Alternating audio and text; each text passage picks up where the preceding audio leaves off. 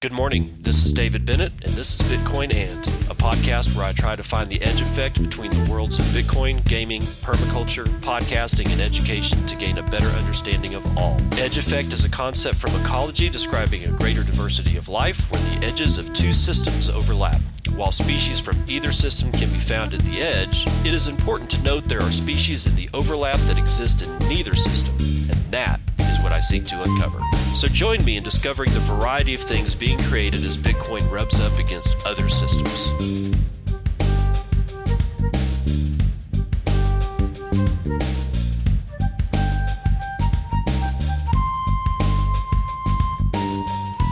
It is 9:26 a.m. Central Daylight Time.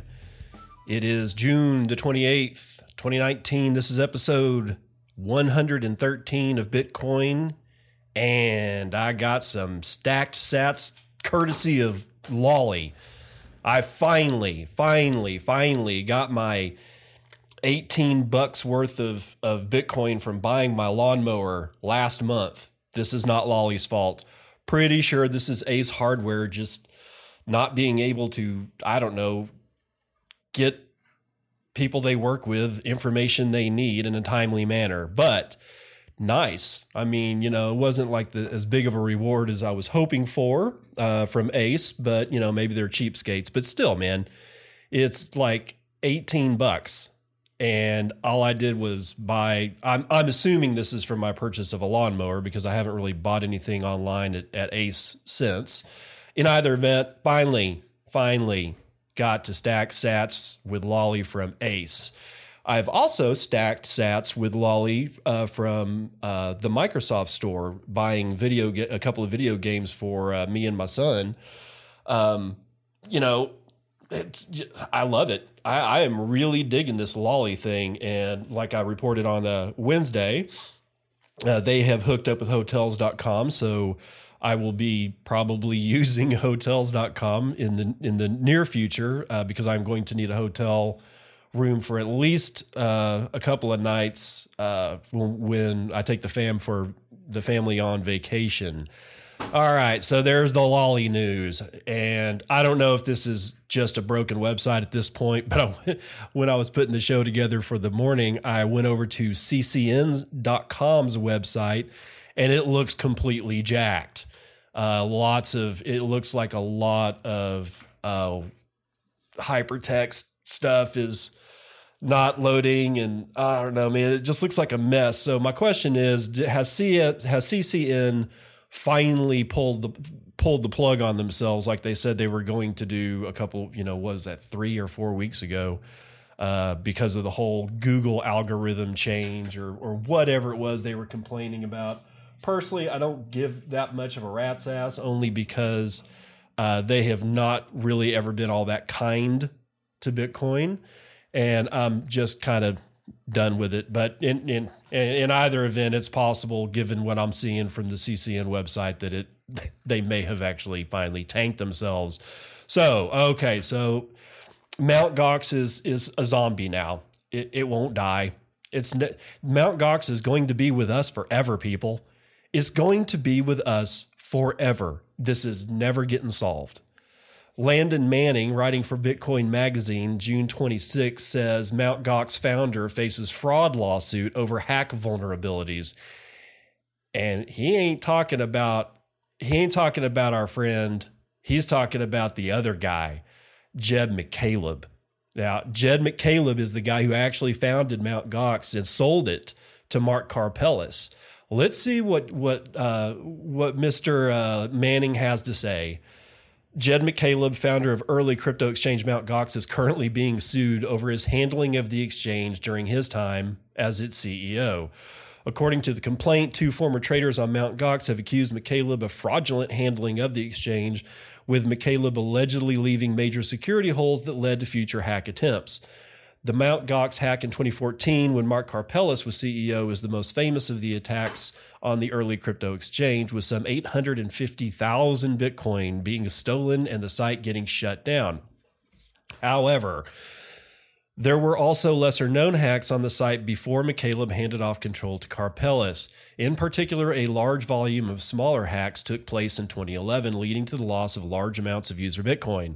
As the suit alleges, rather than secure the exchange after the first round of hacks, McCaleb sold a large portion of his interest in the then sole proprietorship and provided avenues to the, to the purchasers to cover up the security concerns. This suggests that McCaleb did his best to present Mt. Gox as a completely stable exchange until the problem was out of his hands, keeping users in the dark regard, regarding the massive security flaws that later enabled the hack that shut down the site altogether.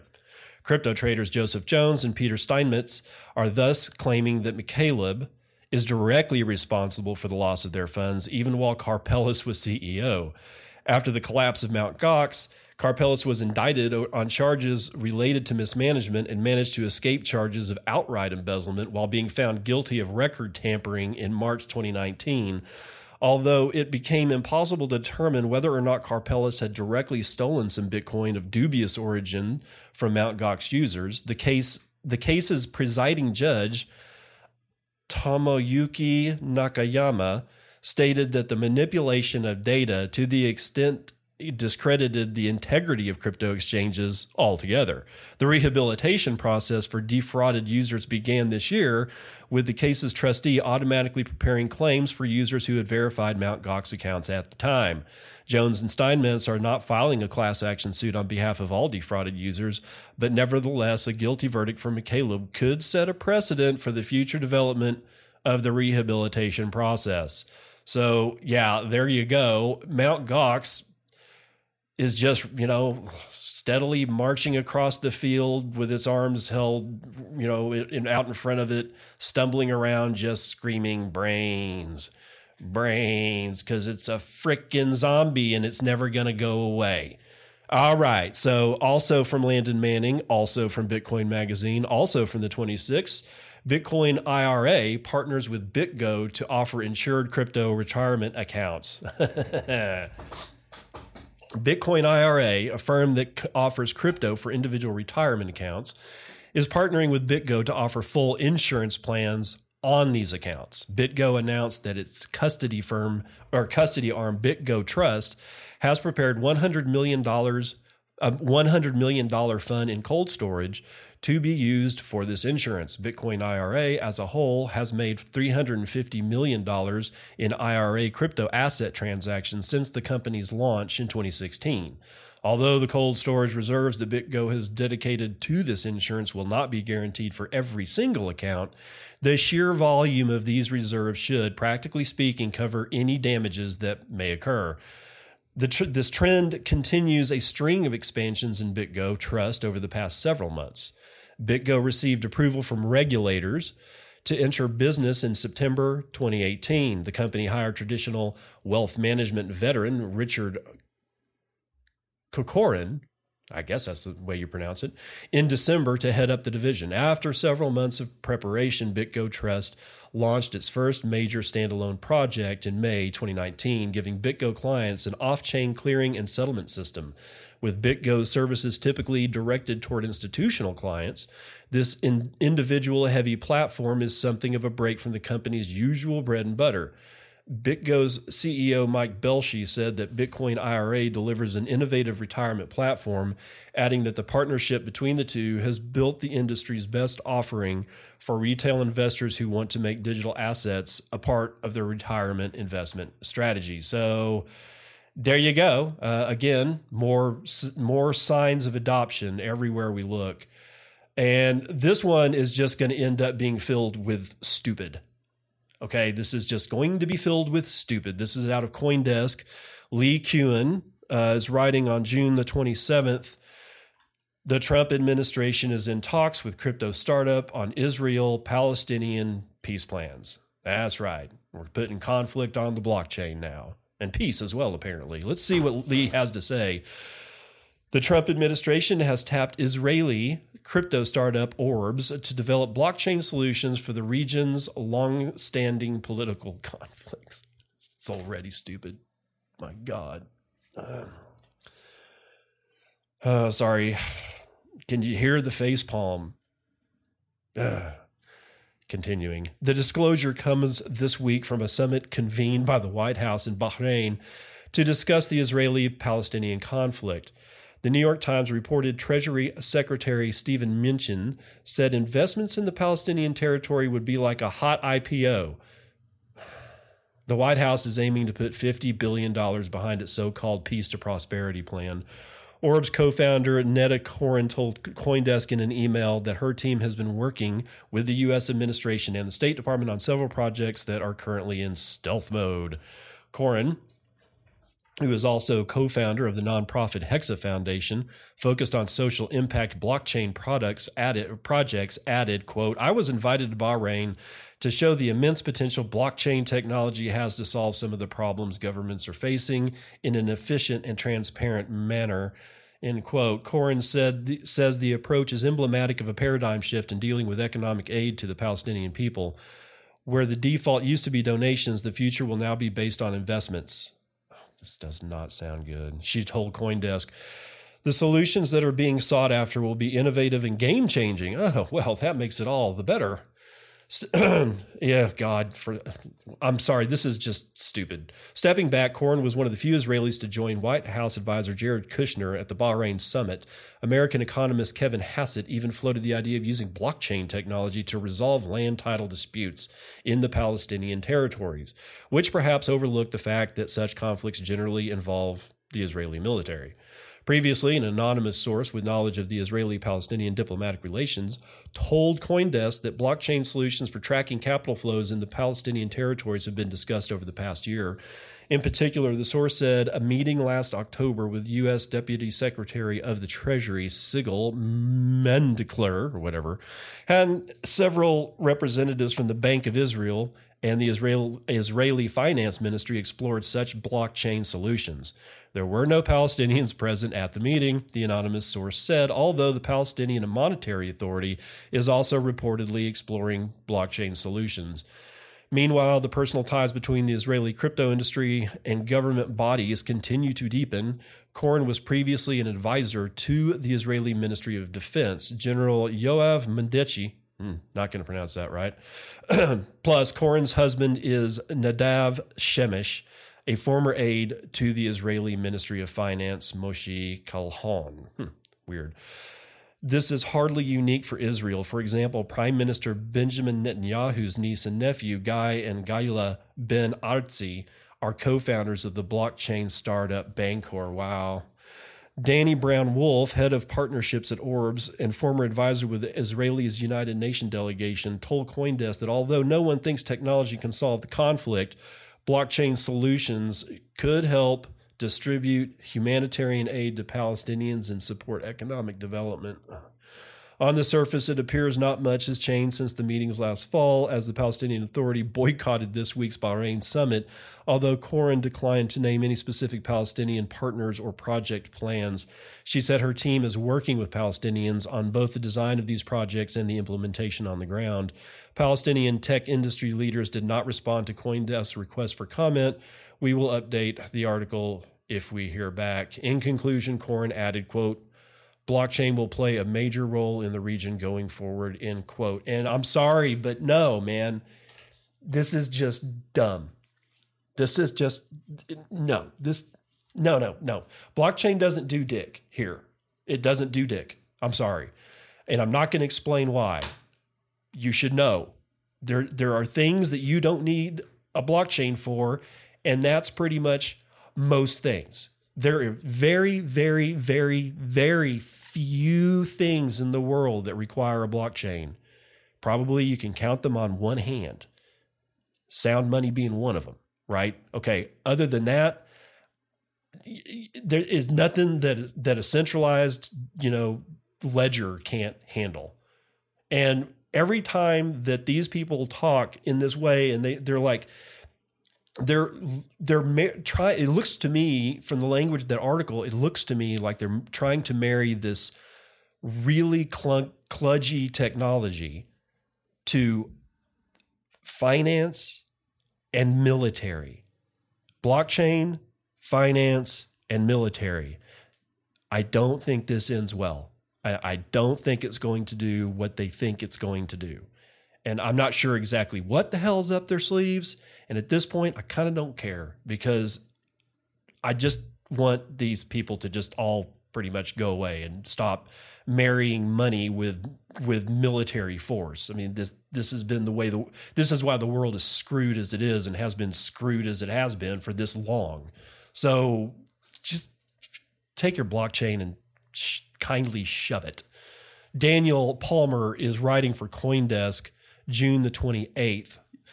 Billionaire investor and philanthropist Henry Kravis is dipping his toe into the world of crypto assets.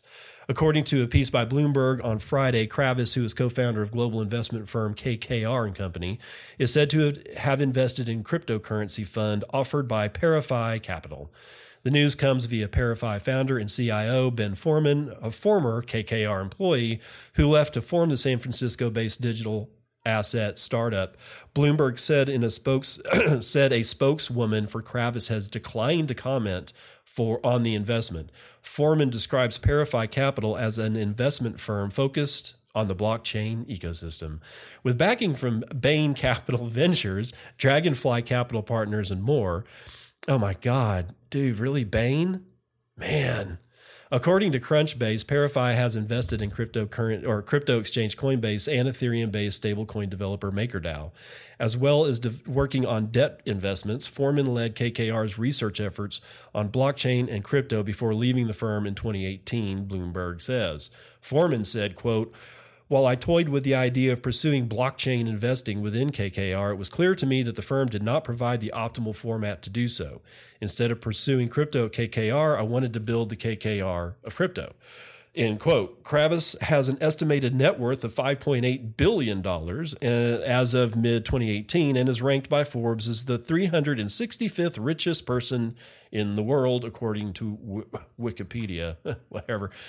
So, you know, we're, we're seeing we're seeing the rise of uh, people talking about blockchain again, and it's Bitcoin, not blockchain, because again, blockchain is just not going to help in almost every single case in the world. But I don't know. I mean, billionaires dipping their toes into into crypto. I guess it's you know uh, signs of adoption. I mean, so there's that. There, there's always that. Uh, Bloomberg is, is, writing the resilient, or is, is writing. Uh, no, sorry, Tyler Cowen, writing for Bloomberg Opinion, is writing. Bitcoin is probably here to stay. The resilience of cryptocurrency has a lot to do with the volatility of the real world. Now, I don't, I don't get Bloomberg. Uh, I don't pay for it, so I, I have reached my limit of articles. But the whole fact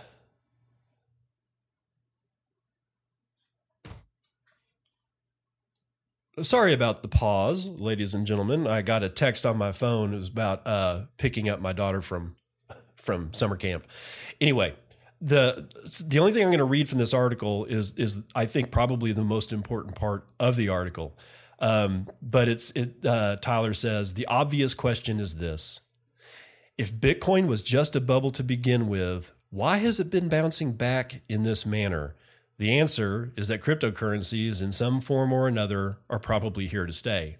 Well, duh. So we've been trying to tell people that for a long, long time, uh, and they just keep pointing at us and laughing. And then we see Bitcoin do what it's been doing over the last couple of months, and then we also get laughed at when you know nobody says anything up until the blow off top, right? Which we suffered. Everybody's seen it. Um, and then we have a, a 20% correction. And then they pointed us and laugh and we're like but we still made money. I, I this just is bizarre. Okay so uh, forbes uh, hank tucker is writing as of june the 27th crypto exchange and xrp refuge bitsane vanishes scamming as many as 246000 users Ireland based cryptocurrency exchange Bitsane disappeared without a trace last week, likely taking hundreds of thousands of users' assets with it. Account holders told Forbes that attempts to withdraw Bitcoin, XRP, and other cryptocurrencies began failing in May, with Bitsane support team writing in emails that withdrawals were temporarily disabled due to technical reasons. My God. By June 17th, BitSane's website was offline and its Twitter and Facebook accounts were deleted. Emails to multiple BitSane accounts are now returned as undeliverable. Victims of the scam are comparing notes in a group chat with more than 100 members members on the messaging app Telegram and in a similar Facebook group. Most users in the groups claim to have lost up to $5,000 US, but Forbes spoke with one person in the US who says he had $150,000 worth of XRP and Bitcoin stored in BitSane. BitSane's disappearance is the latest caution, latest cautionary tale for a cryptocurrency industry trying to shed its reputation as an unsafe asset class. Several exchanges like GateHub and Binance have been breached by hackers this year, but an exchange completely ceasing to exist with no notice or explanation is far more unusual. BitSane had 246,000 registered users, according to its website, as of May 30th, the last time its homepage was saved on the Internet Archive's Wayback Machine. Its daily trading volume was $7 million US on March 31st, according to Coin Market Cap. Quote, I was trying to transfer Ripple out to Bitcoin or cash or anything, and it kept saying temporarily, temporarily disabled. I knew right away there was some kind of problem, says the user who claims to have lost 150,000 and asked to remain anonymous. I went back in to try to look at those tickets to see if they were still pending, and you could no longer access BitSane. Ooh, man, freaking got hosed. At the height of the cryptocurrency craze in late 2017 and early 2018, BitSane attracted casual in- investors because it allowed them to buy and sell Ripple, which at the time was not listed on Coinbase, the most popular U.S. cryptocurrency exchange. CNBC published a story on January 2nd, 2018, with the headline How to Buy XRP, one of the hottest Bitcoin competitors.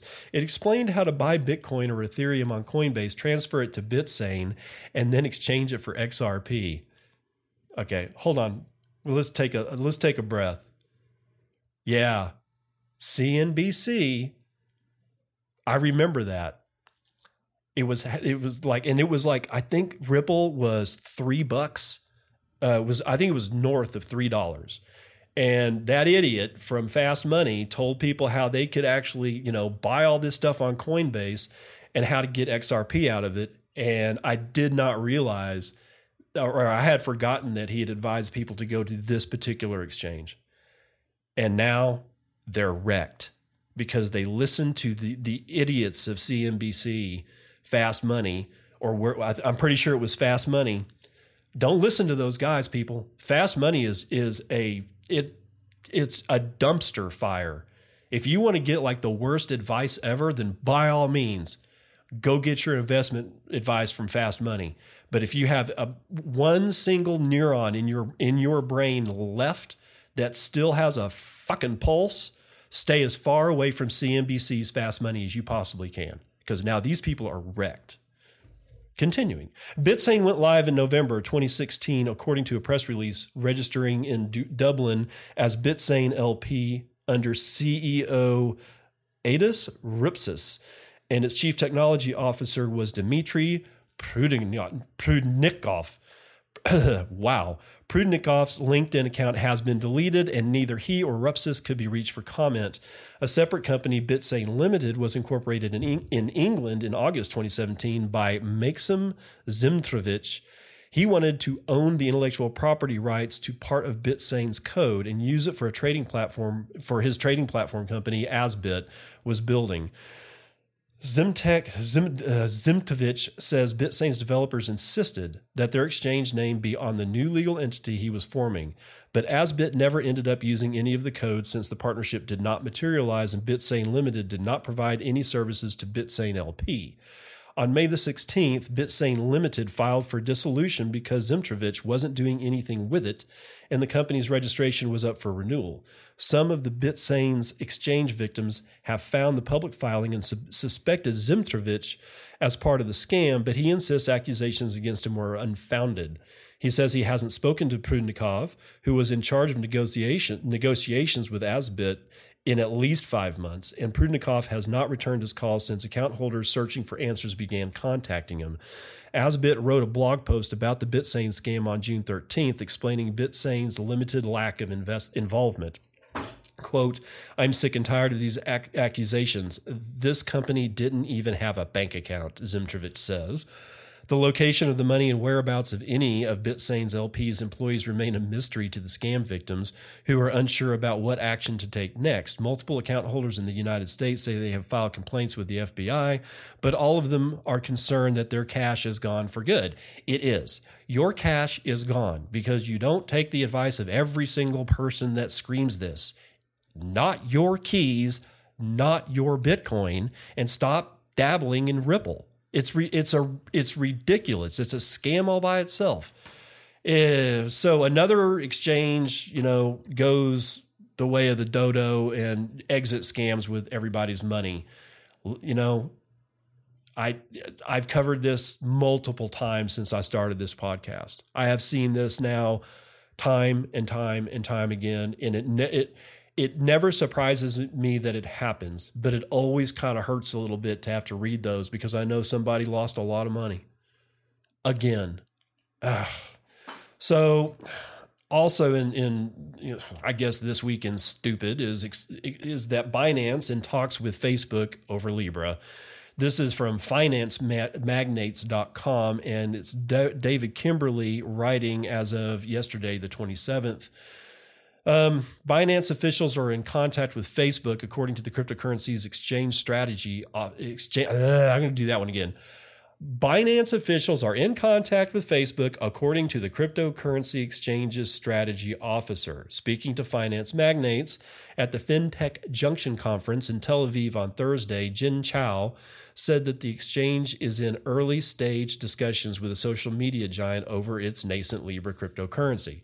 Quote, we have had official dialogue with Facebook, said Chao, With re, with re, with regarding to listings specifically, right now they are going to be on a so-called private chain, so that means they won't be looking for external liquidity. However, from what we understand the potential to be, that would lead them to wanting a secondary market. Currencies benefit from a secondary market, so it would be in their best interest to want it to be listed. Chao did note that discussions with Facebook are very much at a preliminary stage. The Binance executives added that conversations with the social media giant have largely focused on dealings with infrastructure. And although Binance may be in contact with Facebook, Chao said that he expects other cryptocurrency exchanges to engage with Libra. Quote, it wouldn't just be in Facebook's interest to list their coin on our exchange, said the Binance strategy officer it would also be in their interest to list on other exchanges as well, and that's probably going to happen. So if they decide to go on a public chain and they get the sort of adoption that they could get, we would probably want to list them. I guess. I just I this, this coin's driving me driving me nuts. I probably shouldn't have such a damn harsh view on it, but to me, it's just another shit coin. But this time, it's a shit coin with a lot of reach. And, you know, I, I guess I, I might be one of the only ones that are still not fully on the other side of the coin, pardon the pun, about how it's going to be good for Bitcoin. And I don't necessarily think it's going to be all that bad for Bitcoin. And yes, I can see the potential, but I I would no more want to use this coin than I would want to buy drugs over the counter at the sheriff's office. I'm sorry, man, but this just is just ridiculous and it's not going to go away. So I, I know I need to get used to it. This is probably going to be the only shit coin that has any potential value whatsoever, but it's still a shit coin. Daniel Palmer is writing for CoinDesk uh, today. Goldman Sachs CEO hints bank might launch JPM coin like crypto. Uh, Goldman Goldman Sachs may ultimately take part in the crypto disruption of finance, according to its CEO, David Solomon. In interview with French news source Les Echos on Friday, Solomon said the bank absolutely could follow JPM Morgan Chase in launching a cryptocurrency. He further said that Goldman Sachs is carrying out extensive research on asset tokenization and stablecoins. Solomon continued, quote, Assume that all major financial institutions around the world are looking at the potential of tokenization, stablecoins, and frictionless payments, end quote. Asked about potential involvement with Facebook's Libra cryptocurrency project, Solomon refused to comment on any discussion the bank may have with clients. However, he said, quote, I find the principle interesting, end quote. Tokenization and stablecoins are the direction in which the payment system will go. That said, it's too early to say which platform might ultimately win out, said the CEO. As for crypto regulation, Solomon suggested that change is coming for sure. I think regulators around the world are watching what's going on. They wonder how it will work and are very attentive to payment flows, he said. After saying that cryptocurrencies would only have value in a dystopian economy back in January, JP Morgan revealed a month later that it was, in fact, working on one of its own. JPM Coin will initially run to run on top of Quorum, the private version of Ethereum the bank developed in conjunction with ETHLab, and could be used to settle a portion of transactions between clients of its wholesale payments business in near real time. The bank revealed earlier this week that it is now starting trials of JPM Coin with clients. Well, you know, Goldman Sachs and JPM Coin uh, you know, I don't know. The stupid's pretty thick out there, people. And, um, you know, we had been running through the, the song series Fear from Rush, and and this is why. This is why. I'm not scared of this, but this kind of thing, you know, it it will charge the fear batteries that are out there. And people will point to this and say Bitcoin's going to fail because Goldman Sachs is doing it and JPM and we're going to go through the entire cycle again. So, you know, strap in, guys, because the stupid is never going to end. And here's uh, here's one of the reasons why. This is out of bitcoinist.com. New Satoshi Nakamoto theory points to Estonia. This is Christina Combin writing today. Uh, you know, why do we care so much anymore? He's been gone for eight years now. You know, it was the best thing to happen to Bitcoin. That there's just just the guy just up and left, or the team did, or whatever. But for whatever reason, there is this long-standing fascination with we've got to know who made this. No, we don't. Let it go. So let's let's dive in. This is our last piece for morning roundup. We all know how advanced the tiny Eastern Euro- European nation of Estonia is when it comes to technology, but the fact that Estonia started experimenting with blockchain technology the same year it was invented in 28 or 2008 is hardly proof that Satoshi Nakamoto was living there at the time. However, According to a thought provoking Medium article, there's some pretty compelling evidence to suggest that Estonia is actually his or her home. Moreover, his her identity has been narrowed down to four potential people or collaboration. Okay, Satoshi Nakamoto is Mike Galt. According to Crunchbase, Mike Galt is the CEO and founder of Guardtime, an Estonian software company that he has led for 10 years. Guardtime, according to evidence uncovered by the author, has been working with blockchain since 2008, the year it is known to have been discovered. Apparently, we discovered it. It's like the discovery of fire. Here is where it gets more interesting. Galt started his career researching quantum devices in, wait for it, Japan. he then worked as a derivatives and quant trader in Tokyo. His PhD in electronic engineering came from the University of Wales. All of the above would explain the Japanese connection, the exact timing, and the perfect English. Bitcoin's creator, Nakamoto, always claimed to be a 37 year old Japanese male. However, using the occasional British spelling and not documenting his software in Japanese would suggest otherwise. Moreover, according to Wikipedia, Nakamoto claimed that work on the writing of the code began in 2007.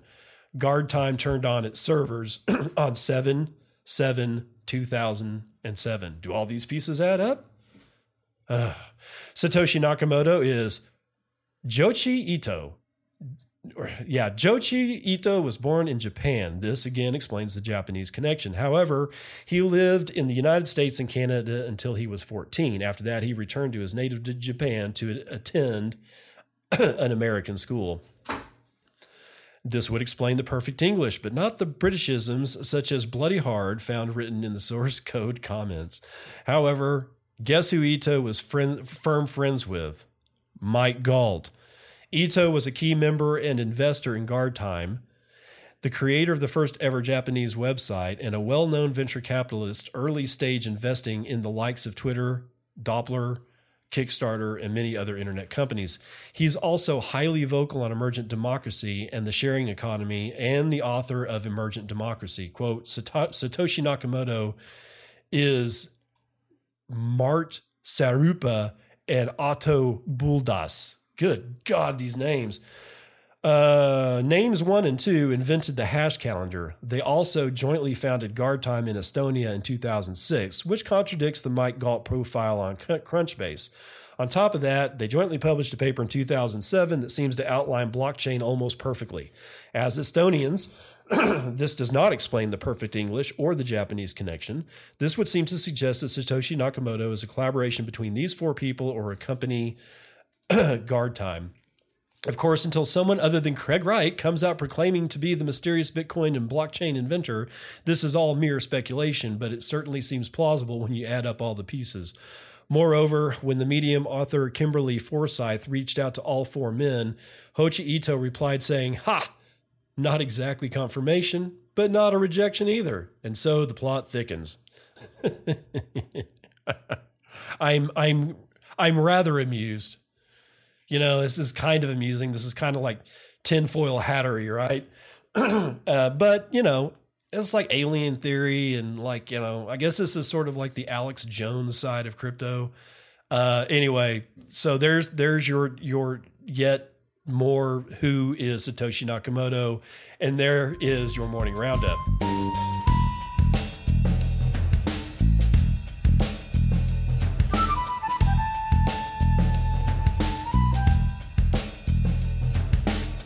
Vital statistics, as usual, coming out of bitinfocharts.com. Bitcoin is at uh, 11,835.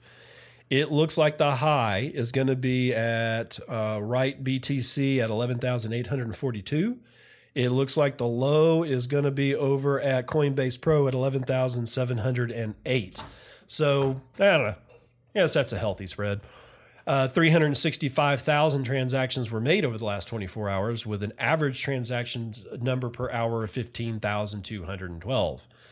1.4 million BTC have been sent over that period, and the average sent per hour is 60,000 BTC, with an average transaction value of 3.91 BTC and a median transaction value of 0.066 BTC or about $781 US, which is well above. I, am always looking for 300 as the median transaction value because I saw it as when I started doing this this podcast. The median transaction value was kind of always at hovering around 300 bucks, right?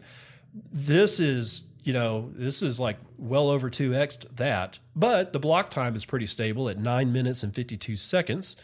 Um, Looks like 1.26 BTC are being taken taken in fees on a per block basis, and 182.66 have been taken in fees over the last 24 hours. Whoa, dude! We are approaching all time highs um, of the hash rate. We're down point or 1.25 percent, but we are still above 60 exahashes per second. Uh, the last GitHub commit to the code was sometime yesterday on the 27th. Going from left to right, Ethereum is 304, Bcash is 422, Litecoin is 118, BSV is 219, Ethereum Classic is $7.88. Dogecoin, however, is 0.0035.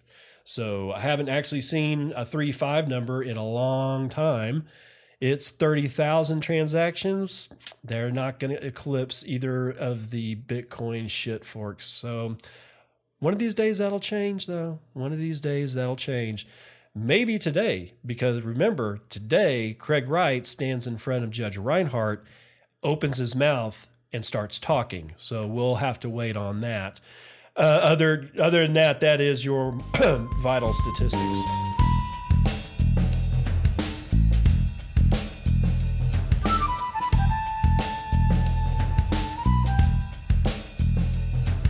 All right, man. Your song for the day. I'm just going to go ahead and finish out the week with Rush just because why not?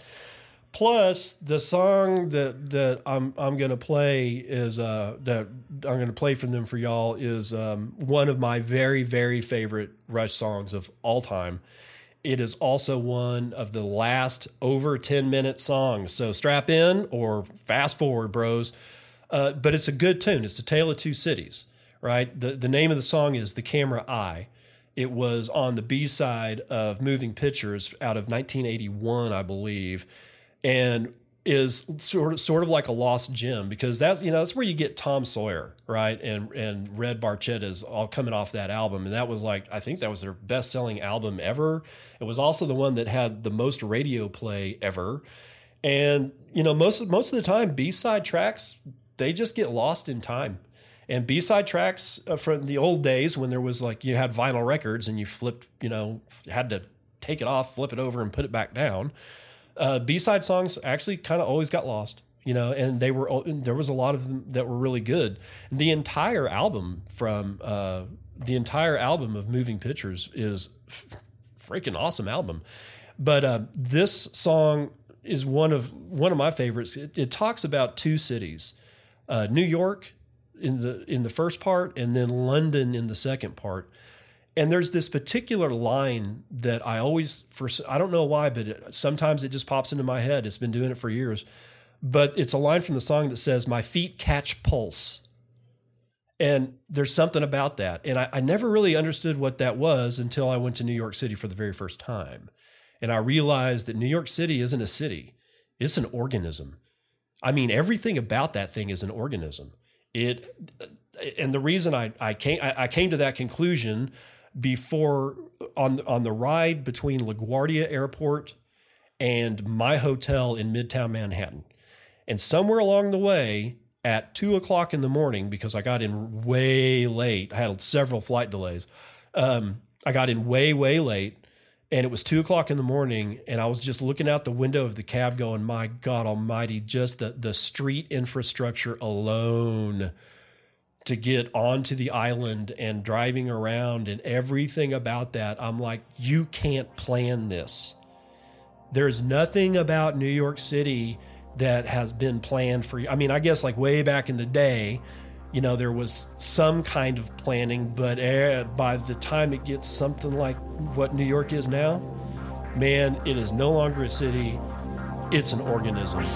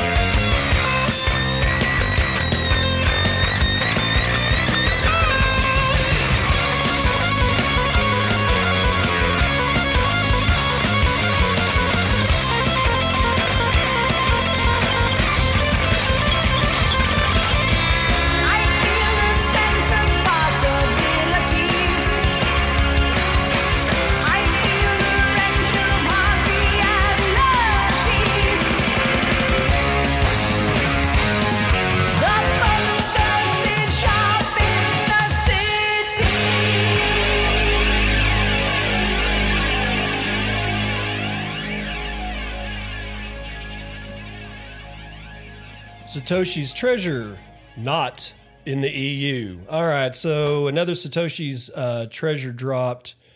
Uh, was? I think it was on the 27th. Let me, let me make sure about this. Yeah, yesterday the Freedom Key dropped. its um, status is is unknown. Bringing let's see how many unknowns we got. Four, five, six, seven keys are not found or unknown to be found. Uh, the Freedom Key dropped yesterday, and its clue is not in the EU. It's kind of like, wow, man, that's kind of like um, that's that's taken a total jab at the EU. I think. Okay, well, let, let's let's let's say maybe I don't know. Hold on for a sec. Kid was yammering in the in the other room. Had to tell my son to quiet it on down. Okay. So, in the Danish capital of Copenhagen, the happiest country in the world, Freetown Christiana is the heaven of hippie, H I P P E, the subject of a vast number of academic studies and a kind of living monument to Danish tolerance. Next Monday, uh, let's see, that'll be the 7 7 2019. Agents will travel there and paste a key near Freetown, Christiana, or yeah, Christina. Prissengrad, 1422, Copenhagen at local time 11 a.m., which is GMT plus two. And I think it says God jacked. I'm thinking that that means good luck in Danish. I don't know. I don't speak Danish, so there's no way I can know. But yeah, uh, so the the emission rate of the keys out of Satoshi's treasure are starting to uh, hasten. I suppose would be a good way to put it. Uh, when it first started, it was going to be every Sunday, but to release at that, because you need 400 keys or 400 parts of this whole thing, they're going to release a thousand. That would be a thousand weeks. Um, that that's a lot of that's like over three years or something. No, no, that's well through here. Sorry, I was thinking I was thinking uh, 365 days in a year, but 52 good God Almighty, that yeah. So their their emission rate was definitely going to have to go higher, um, and I I suspect that they'll probably be releasing more and more keys as as time goes on, and who knows, maybe the, they may even be like leveraging some of the people that have already found keys, uh, although be you know pretty pretty risky, but uh, nevertheless, I'm I'm sure they are gathering people on board uh, to design keys and and you know interesting puzzles and or not design the keys but interesting puzzles and be, being able to find the fragments um, to, so that they can you know have this this thing actually go off in a reasonable amount of time because once a week for a thousand clues is not a reasonable amount of time. Anyway so there's satoshi's treasure for the day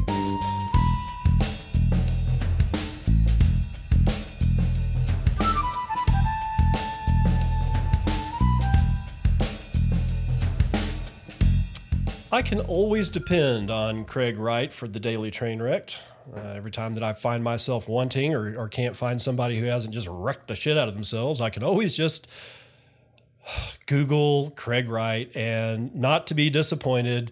Stephen D. Pally is driving this particular train wreck, and not in the fact that it's not Stephen D. Pally that is the train wreck. It is Craig Wright. But bringing us this train wreck is uh, at Stephen D. Pally. He says, not to be outdone, Craig Wright also says in a new filing that he will call witnesses as his upcoming contempt and sanctions hearing. Uh, note that by doing this, he allows himself to be subject to cross examination, which is risky AF. Not so fast replies. Is this what geniuses playing seven dimensional chess do? Pally writes back, It's insane. Remember, the court mentioned criminal contempt as a possibility. I doubt that will be the outcome, but testifying as a fact witness in front of a pissed off and skeptical federal judge is a um bold move.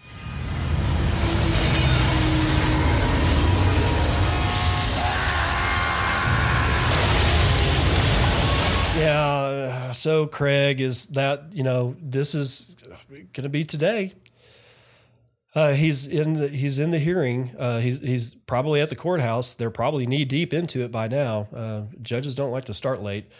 Uh, anyway, so Stephen also pro- he provided a, a, screenshot of the filing that about the expert witnesses that Craig is going to uh, call. So he's going to call a guy named Brett Robertson.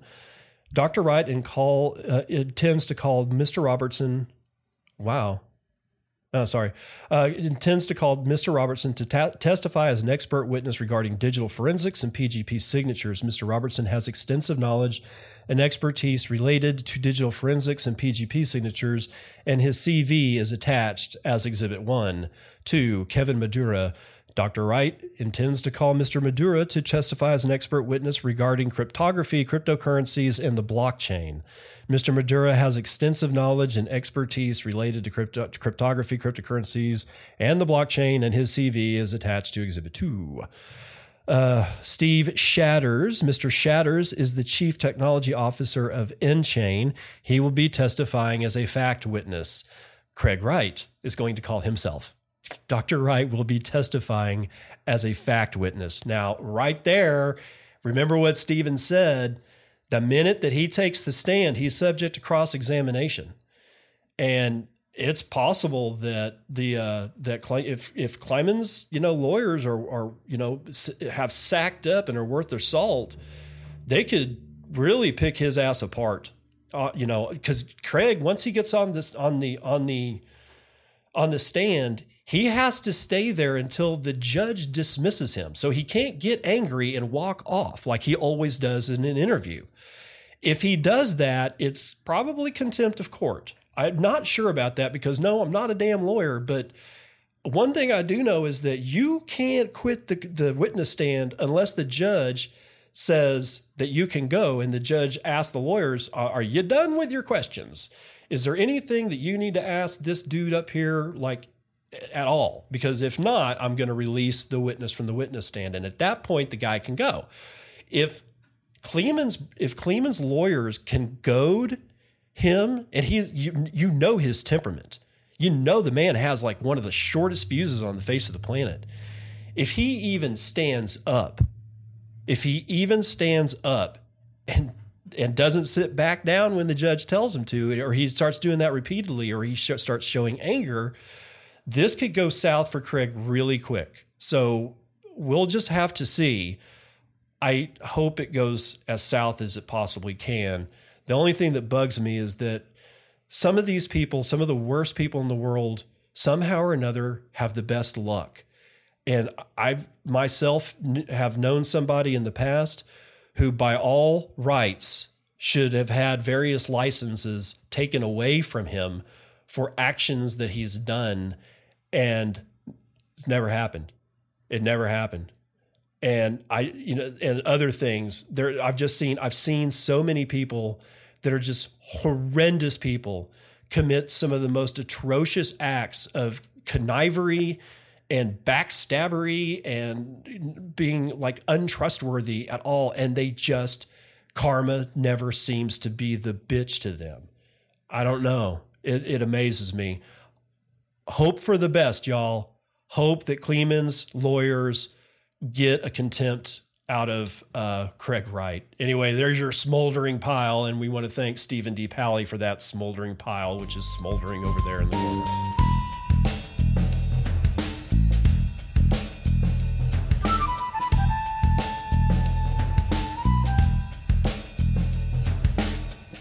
All right, man. Terrible joke corner is what do you call dangerous precipitation? A rain of terror. Yeah, buddy. That's a pretty bad one. That's a pretty bad one. Okay, so it's Friday. Friday, Friday, Friday. Um, it's been a hell of a week. I hope you all survived it. Um, it's starting to feel a lot like uh, 2016, 2017. Um, but what's nice is that I'm not seeing a whole bunch of in, you know, I'm not seeing as much internal vitriol as much as we're seeing a whole bunch of externalities on us. Uh, the news you know, media cycle, uh, you know, all these, you know, now Facebook coin and uh, just, you know, understand that this is, this is the following is going to happen. Large truckloads of fear, uncertainty, and doubt are going to be piled upon us at every turn and I don't know if it's ever going to stop. The only time it ever really does stop is you get a huge blow off top and like, you know, a year and a half of of lows and then all of a sudden we're now we're just all moping around and stuff like that. Um, just, you know, allow your allow this time to train us to have the frickin' thickest skin and and the ability to see 20% drops and just go ahead and and and not even it doesn't even faze you butter in your toast. Get like that. I mean if we can if we can all end up coming out the other side of of this whole thing with thick skin and the ability to just ride markets that are weird as shit then we might be all right. We really will. We'll be able to tell when people are lying to us. We'll be able to you know build businesses we'll be able to shoulder you know the the most immense amount of bad luck and crap. So you know look at it as a training field okay? If you can look at it as a training field at least you'll get something out of the other end even if the whole thing goes tits up. So anyway uh, i hope you have a wonderful weekend. I hope we have some some sane consolidation and not like this whole toppy thing and, and blow off tops and whatnot like that. And that we can all sit back, relax, chill out, and, you know, in, enjoy our summer. If we can enjoy our summer, then, you know, and, and get trained to be badasses on the other side, then maybe price doesn't matter. Who am I kidding? Price always matters. I'll see you on the other side. This has been Bitcoin and and I'm your host, David Bennett. I hope you enjoyed today's episode and hope to see you again real soon. Have a great day.